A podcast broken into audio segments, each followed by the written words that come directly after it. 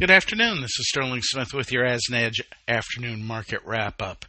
And the grains didn't move much from uh, 10 o'clock this morning. Corn finished the day for March at 431 and a half. Up a penny, May at 444, up one and a half. Well, December at 470 and a quarter, up one. March soybeans at 1187, down six. May at 1192 and a half, that's down five and a quarter. November at 1165 and three quarters down three. May soybean oil 47 47.76 that was up 36. While meal at 339.30 was down 360. Crush at 92 even up a penny and a half. March wheat in Chicago 598 and a half that was up a penny. We traded as high as 603 and a half. May Kansas City at 593 and three quarters, down three. March Minneapolis 671 three quarters, down ten and a quarter. March rice at 1839, down 24. March cotton 91.52, up 99. May cotton 92.06, up 76. And December at 83.61, that was up 31.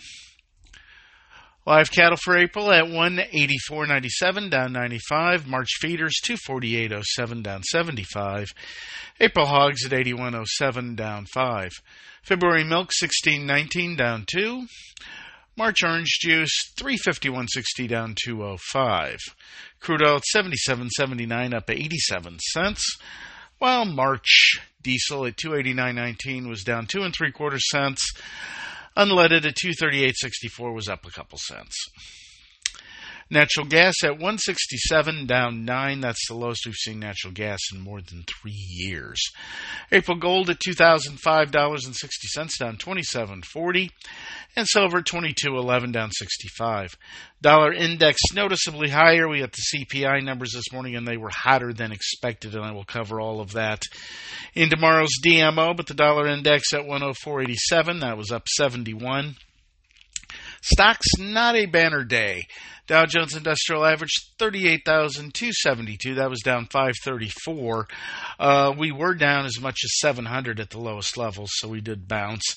S&P 500 4955 down 66 or about one and a third percent. Nasdaq Composite 15,655 down 286 or 1.8 percent. All three indices did finish noticeably off the worst levels of the day. Looking at interest rates, they're higher, not surprisingly. The two year at 465 up 18 basis points, the 10 year at 431 up 14 basis points, the 30 year at 446 up about 8 basis points. We will have additional inflation news this week, including the uh, export price index, and the PPI will be out on Friday. This is Sterling Smith from sunny Omaha, Nebraska, wishing everybody a great evening.